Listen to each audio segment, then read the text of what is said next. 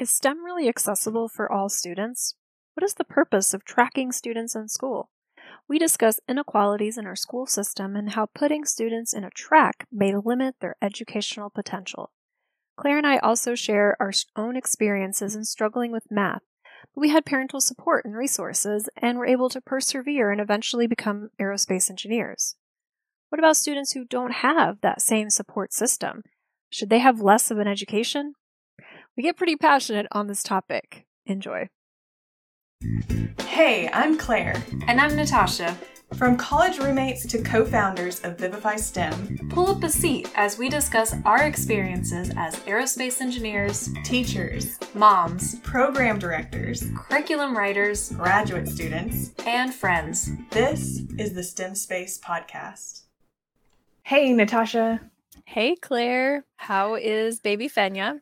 She is, she almost slept through the night last night. She woke up one time. So wow. I'm pretty excited. I feel like a new person. So maybe I'll actually make sense while we're talking today. so, and I'm back into grad school classes. I know you never stop. So, what's going on in your grad school?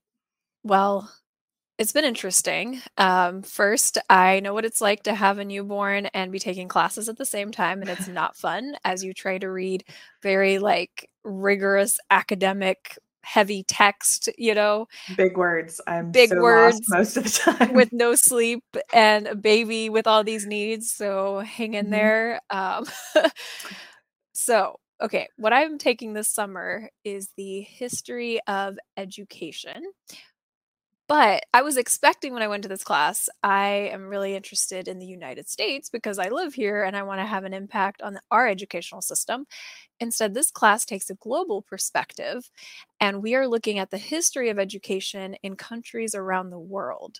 So mm. every week, we kind of spend some time looking at like the Middle East or China, Japan. And what is cool is they bring in different speakers from those places that have experience in that country. So, like one of our classmates talked about where he grew up and his story of his country, and he actually was a teacher there, which is cool. Wow. And so, it's been like also like a personal view of these different educational systems across the the world. So I just have been enjoying kind of learning about it. And it's been so much information though that it's hard to really kind of like dive deeply into so many different countries and histories. But this article came up, and I thought, I need to ask Claire about this and what her thoughts are. Because this article is on the idea of inequality in education, and okay. it takes a look at this idea of tracking. So, a little bit of backstory. Uh, we were focused that week on actually American history, and the role of schools in segregation and racial inequalities and social and economic inequalities, and how schools have propagated those.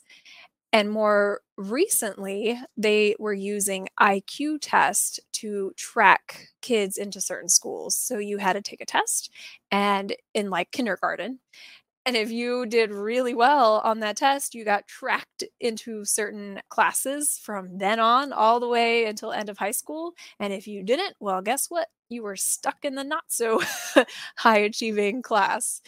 And of course, now it's not that extreme, but thinking about our current landscape of STEM education, I see a lot of that kind of still influencing our school system and this idea of tracking. What are your initial thoughts or reaction to this idea of tracking in schools? Well, my initial reaction is we see a lot of people trying to promote growth mindset. But this whole idea of tracking and getting kids in this sort of a pipeline of whatever they think that they're good at so young, that's like the definition of fixed mindset. It's like mm. you are mm. not going to change you are good at only this, and therefore this is what you're going to be doing in 20 years. So we're only going to expose you to here. And if that would have happened to me, I mean, I was in tutoring for a whole year in seventh grade because I did not understand negative numbers. That blew my mind. It was like, how can numbers be negative? What? And so I was in tutoring. And then I ended up taking the hardest math class at A&M University and did fine on it. I have a minor Claire. in math. I'm an aerospace engineer. I did so- not know that. Yes. hmm that happened to me. What? Yeah, in eighth grade, I almost failed algebra because I just did not understand the x. Like, what do you mean there's this placeholder number in the equations?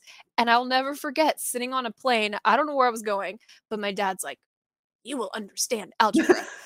He is also an engineering professor. So Uh, it was a little scary. But that is when he took ownership and was like, We're going to learn this. And I struggled so much that year of eighth grade algebra. Negative numbers didn't throw me. It was the X and Y's and Z's and all these like letters were being introduced into my number world. And I I did not like it. I did not know that. Yeah, so I always tell this story to my students who are like, I'm terrible at math. I was like, no, you are not terrible at math. It hasn't clicked for you on whatever this subject is, but we're going to get past it because I did.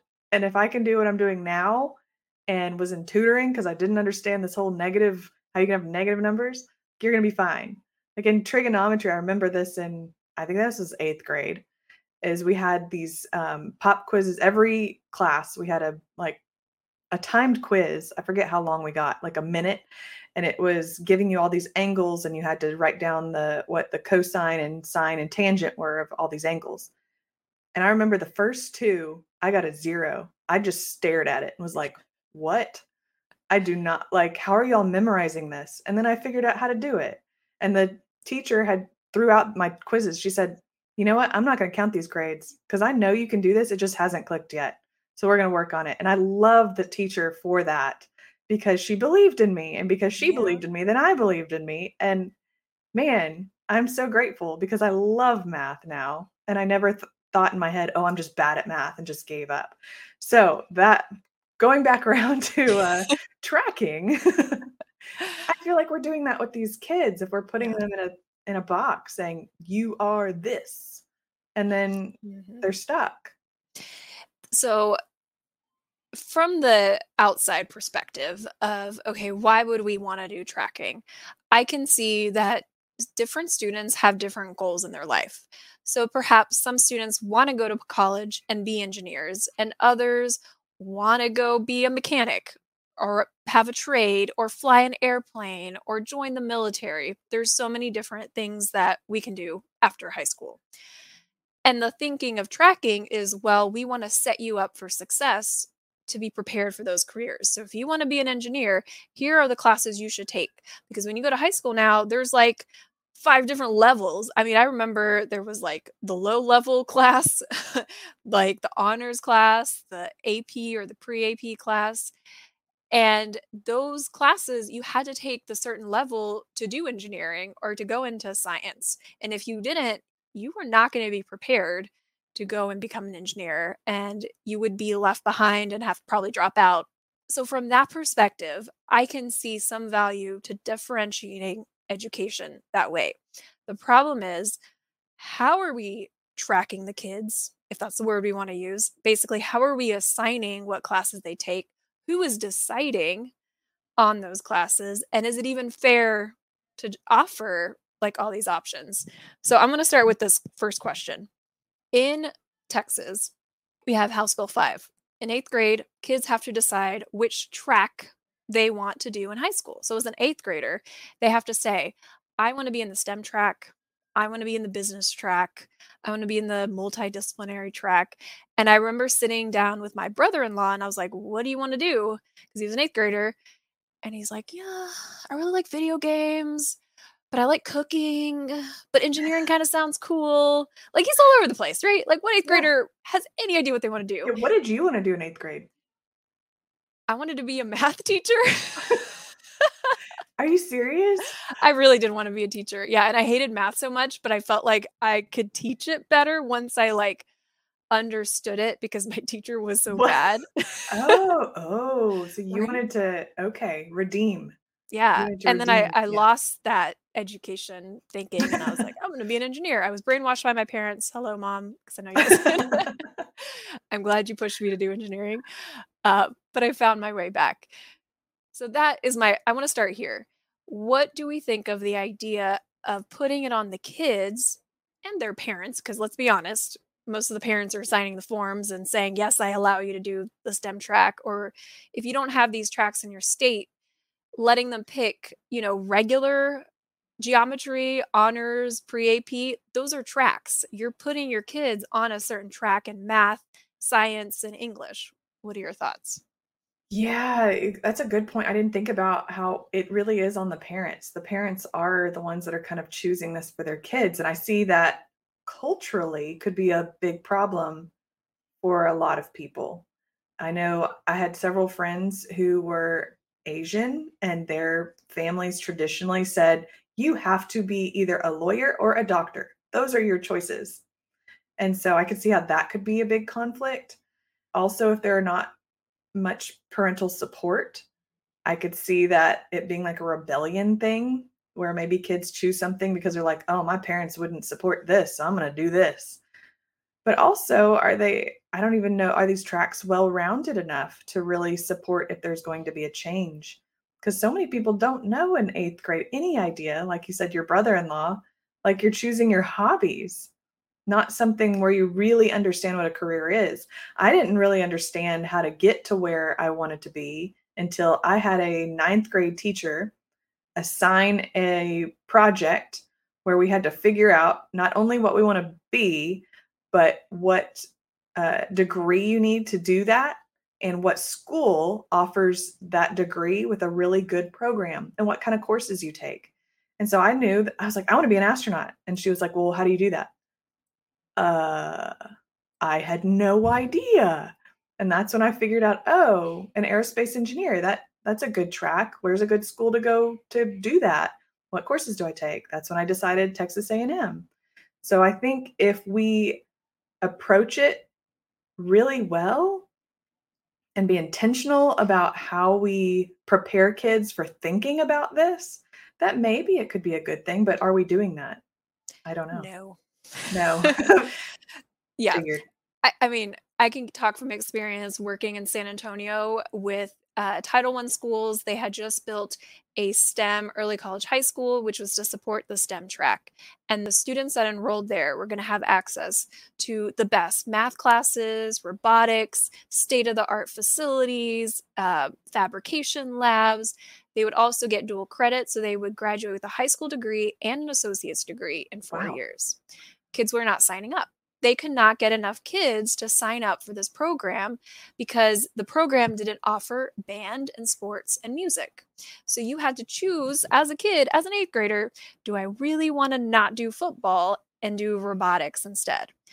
And you can imagine the conversations I had with my Space Club kids like, you probably should sign up for the STEM high school. Um, I, I know football is really important to you right now, but imagine these opportunities that this program could bring that's just so much to put on a kid. And the other problem I have with this, it is not fair to me that the STEM kids are not getting a well rounded education that has sports, that has music.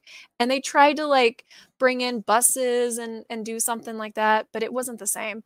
And then why are the kids going to the regular high school, in quotes here, not getting access to these facilities and getting these amazing robotics programs. So I, I would go to those high schools and I would try to bring my Space Club program because they said, we have nothing. Like, we don't have the same electives and after school clubs. So if a kid comes here that is interested in STEM, we don't have that option. We don't have that many, you know, activities for them to do to support that. On the other piece, and we I know we have a lot of teachers that listen, who are the teachers teaching pre AP and honors classes compared to the regular classes. Because I can tell you my experience in high school, those regular teachers were usually the coaches or assigning worksheets. And there's actually research to back this that they're in the regular classes, they're teaching lower order thinking, meaning you're just memorizing out of a textbook, trying to pass that STAAR test or standardized test, whatever you have in your state. The higher level classes usually have the most qualified teachers I remember my physics teacher was amazing, right? She had like a undergraduate degree in physics and just like the Mhm. projects we would do, critical thinking, problem solving, but that's not happening in the lower level. So like those kids of course aren't going to like physics. Absolutely. Yeah. I can think about back to all my favorite classes is all just the teacher and how qualified they were and how passionate they were. And then my I, I mean I took I tried to take regular English. I actually got kicked out. I don't know if I Oh, told you the story. No. Learning so much about you, Claire. uh yeah, they I was so bored. I was like, I don't like English. Um, I don't like writing. I don't want to put forth the effort because I don't like this. I want to be an astronaut, and astronauts don't need to know how to do this. I thought. Well, then I got kicked out because they're like, no, you don't belong with these kids.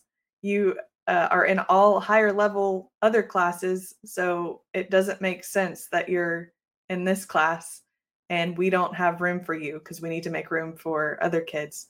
So I got kicked out and they made me do the AP English. And I'm so glad they did, but then I'm thinking about all the other kids that are nobody pushes them. And Right. so if you're not pushed, you're going to be stuck and used to, oh, this is normal to just go through the motions of not really having to think about anything. Mhm. And that's really sad. We shouldn't be labeling our kids that way. We should be challenging all of them. They all should have access to things like STEM that promotes critical thinking. Even if you don't want to be an engineer, that's what it's about. And you talked about motivation earlier and how it's on the parents. A lot of students, especially for those that are that have struggles, maybe are low economic families that are working multiple jobs and their parents one don't know what's the best for the kids or two don't have the time to support them in making these decisions. It's left to the kid to figure out and navigate this mess of school, the classes to take, and the counselors in the school you know, have like hundreds of kids assigned to them. They don't have the time to advocate for each of these kids, keep them motivated, help them make these decisions. And so we're doing a disservice to a lot of kids that we're just kind of like, oh, yeah, just take the regular class. And like you said, you were labeled as a high achieving student. So the teachers were expecting more from you. So then you were being pushed into that higher level. Maybe a lot of those kids that are in this regular class, someone just wasn't there to push them they had other reasons that they lost motivation. And it's interesting. I'll, I'll, link this article that I was reading, but basically, they find that children of color, so Latino, Hispanic, Black students, are overrepresented in these low level classes as well as special education classes. So basically, teacher doesn't want to deal with them and they get labeled as needing special education and kind of like get out of my class. And that's really sad. And this Mhm. is often also a reflection of IQ testing or standardized testing.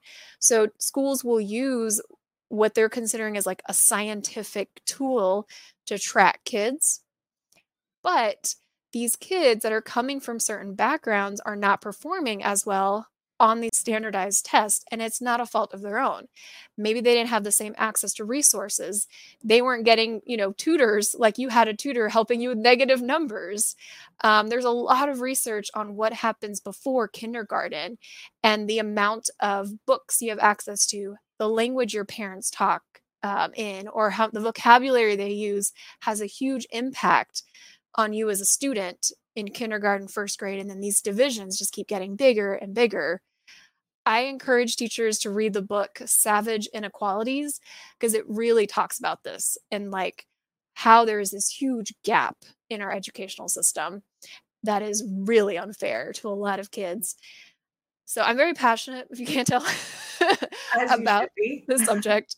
And I'm trying to like I, the thing when we talk about STEM, the people that reach out to us often are from like special schools or supporting gifted and talented kids or I'm like at a STEM charter school and I want to do like launch a rocket and they have tons of money and like they have the best kids that are by best they just mean the most motivated because they come from families that support them. And I'm like no STEM is for everybody. I want to I will help you but I also want to help all these other kids that don't have access.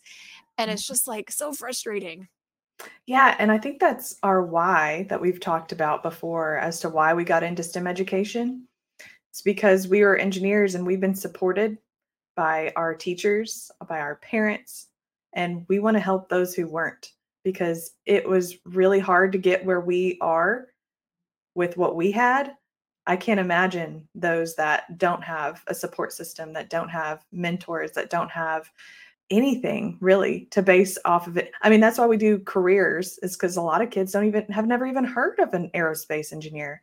So, how are they going to be one? Well, what if nobody believes in them either? They're probably telling them, no, this isn't for you. You need to stay in the regular classes, or you shouldn't go to STEM school, or you shouldn't be in this track. So, yeah, what what can we do to fix that? There needs to be a transformation in how we just see schools in general. And to me, STEM is very similar to like project based learning. It's this pedagogical approach, it's this way to teach. It is not a track. We shouldn't be putting kids in a STEM classroom or in a STEM track. The idea of STEM is this integrated approach to learning. We, we talk a lot about it, but kids play, apply math and science to real world problems using technology we can weave in history. Let's look at the history of airplanes before we design our own airplane.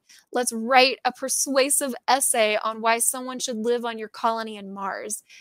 This is the way to do school. Like, this is why kids are excited to come to Space Club every day and do something really fun. And then learning happens as they're the ones kind of pushing it forward and wanting to learn more. And we're inspiring curiosity, collaboration, teamwork, all these skills no matter what they do in life, they're going to need. And it's so sad to see kids stuck in desk, memorizing things and just being frustrated because they hate math and they're they're just not getting the right education. And it's not fair that only those in these high whatever achieving tracks are getting access to what we know is good quality teaching. So yes. I don't I don't know what I to do agree. about it, Claire. Well, I think the first step is just to give teachers access and make them aware of what's going on. Give them access to STEM curriculum where they can insert it into anything that they are teaching to bring those critical thinking skills, to bring that excitement, to allow kids to see a different side of something that they probably wouldn't already be exposed to. So, whether you are a history teacher, I mean, we probably mostly have STEM teachers here, but talk to your other departments and say, hey, STEM is for your class too. Get these kids exposed to things that are outside of what they're used to, because it's really experience that really helps them like open a new world to them. Um, if you didn't check out a previous podcast where we talked about how you can develop a relevant STEM challenge to give kids something that's relatable to what their experiences already are. Um, we'll link that in the show notes because that would be a good one for you to be able to develop something for your kids to bring everybody access to quality STEM and hopefully provide something for their future. So, thank you, Natasha, for this awareness. And I'm sure we're going to loop back around on this topic because I'm interested in finding out more about how we can serve these kids better as they're tracked into whatever we're telling them they should be. But we'll talk next time. For now, STEM Space out.